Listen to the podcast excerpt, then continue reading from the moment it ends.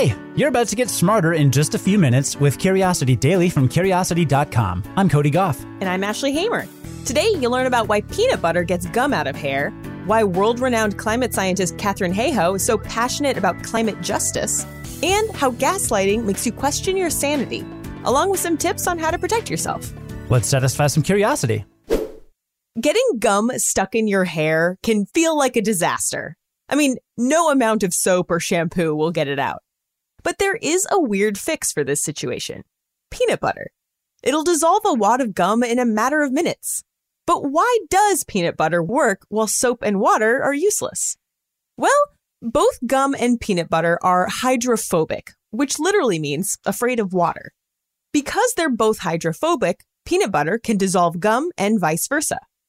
Hydrophobic molecules are also called nonpolar. That is, they contain atoms with similar charges, so they aren't drawn toward any particular direction. But H two O is a polar molecule because hydrogen has a slightly positive charge and oxygen has a slightly negative charge.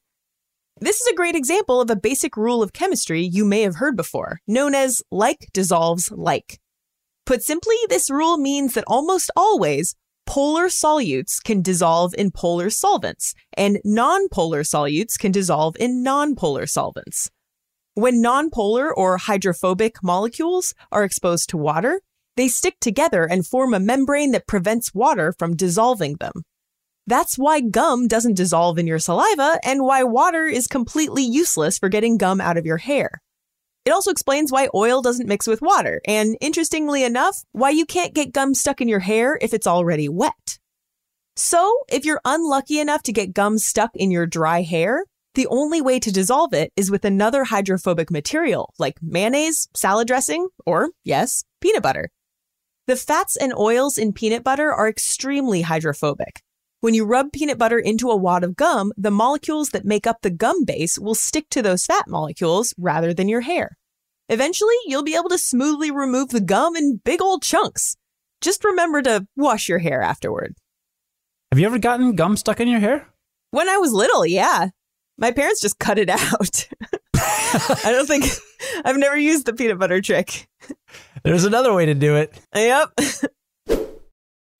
A lot of people are passionate about slowing down climate change, and for a lot of different reasons. Today we want to zero in on one reason that you may not think about a whole lot, depending on your circumstances and where you live in the world. And like we mentioned last week, it happens to be a big reason why both today's guest and one Ashley Hamer cares so much about it.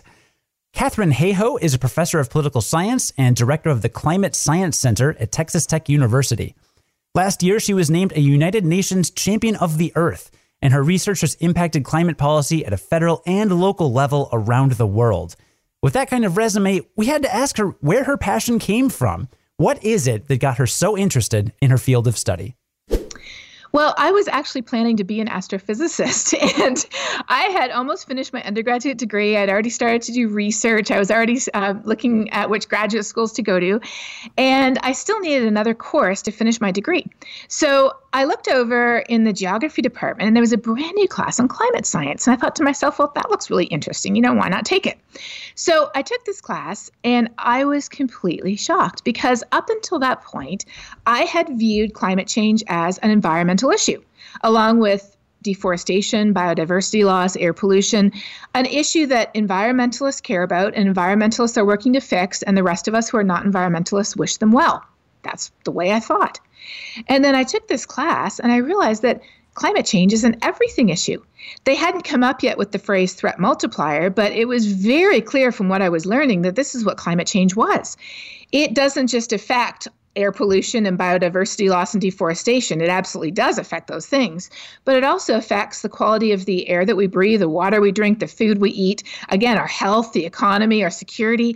But most of all, and this is what really got me, most of all, it disproportionately affects the poorest and most vulnerable people in the world who have done the least to contribute to the problem. The ten percent richest people in the world produce fifty percent of emissions. There's eighty-five countries that have produced basic basically nothing in terms of carbon emissions, and they are the ones who bear the brunt of the economic and the health impacts from climate change. So to me, that profound injustice was what really got me. When I was nine years old, I'm I'm Canadian, um, but when I was nine years old, my parents packed up our family and we moved down to Colombia in South America. So growing up as a child and as a teenager in a poor country where I had some friends who were, you know, just as well off as us here, you know, vacations in Miami and PlayStations. And then I had some friends who lived in homes that were made of cardboard boxes and mud bricks.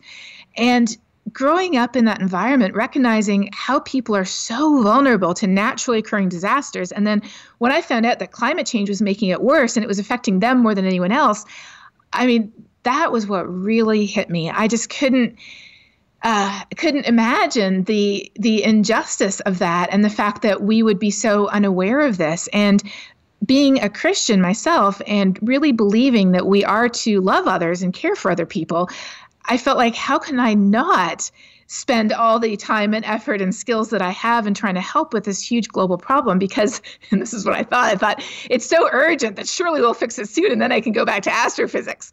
And that was over twenty years ago. So the dream is for us all to pitch in so that you can get back to astrophysics. Yes, please. I think that my story kind of touches on the biggest and most important thing when it comes to climate change, and that is, to care about climate change, we don't have to be a different person.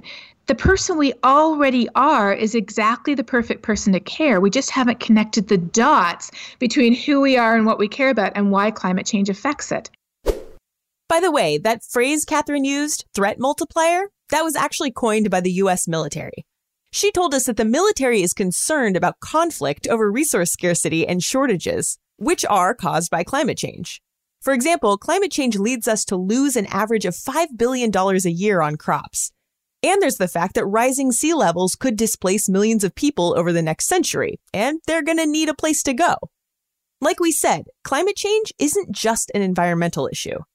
But like she told us last week, it's not too late. If we stay positive and do what we can to help, then maybe we can save our planet. You can find links to more great ideas from Katharine Hayhoe, including her TED Talk, in today's show notes. We've all had disagreements with friends about whether something happened. You know, like, you didn't tell that joke, I told that joke. But they're pretty rare and mostly friendly. But when a person tries to gain control over someone else by making them repeatedly question their sanity, that's called gaslighting. It's a type of manipulation that's hard to overcome, but there are a few ways to protect yourself from it. And the term actually comes from a popular film from nineteen forty-four called Gaslight. In that film, a beautiful socialite, Paula, marries a charming musician, Gregory, and they move into her deceased aunt's mansion. Paula starts seeing lights flicker and objects go missing, and Gregory convinces her she's imagining things. In the end, spoiler alert, you find out that Gregory actually murdered the aunt, and he's manipulating Paula to steal her deceased aunt's jewels. Like the villain of the film, gaslighters will create so much doubt in their victims' minds that they have no choice but to trust the gaslighter. These manipulators will often lie with such conviction that the victim questions their own perspective, or they'll turn accusations around in order to put the other person on the defensive. It's like a cheater accusing their partner of cheating, or a parent telling a child an act of abuse never happened. It often rears its head in family and romantic relationships, but it can be just as destructive among friends and coworkers. And even the sharpest minds can fall prey to gaslighting. It often starts out as minor, barely noticeable events. You don't even realize it's happening. Without signs of obvious abuse, victims often end up second-guessing and blaming themselves. So how can you avoid it? Well, the first step is knowing about what gaslighting is, and now you do. So there's step one. But it's also important to maintain connections with people you trust.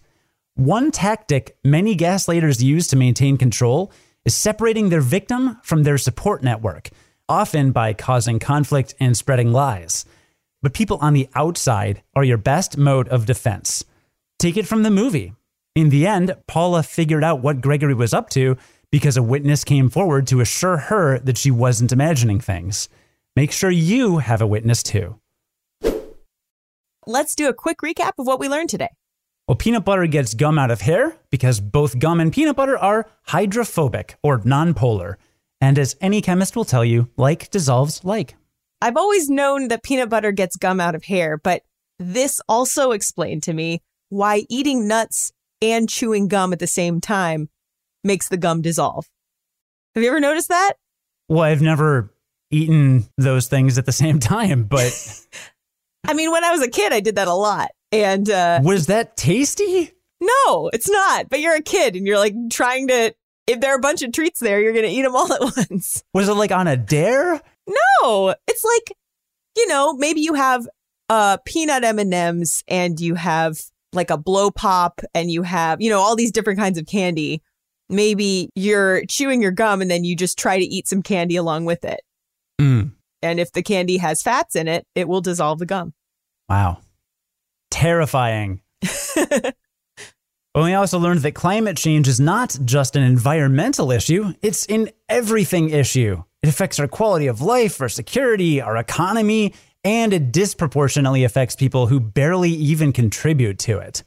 Yeah, like you alluded to, like this is the big thing that makes me passionate about climate change, because I don't want to contribute to something that is going to disproportionately affect someone else in the world. Like, that feels awful. I want to do what I can to help. Because even if I'm okay, someone else isn't going to be okay.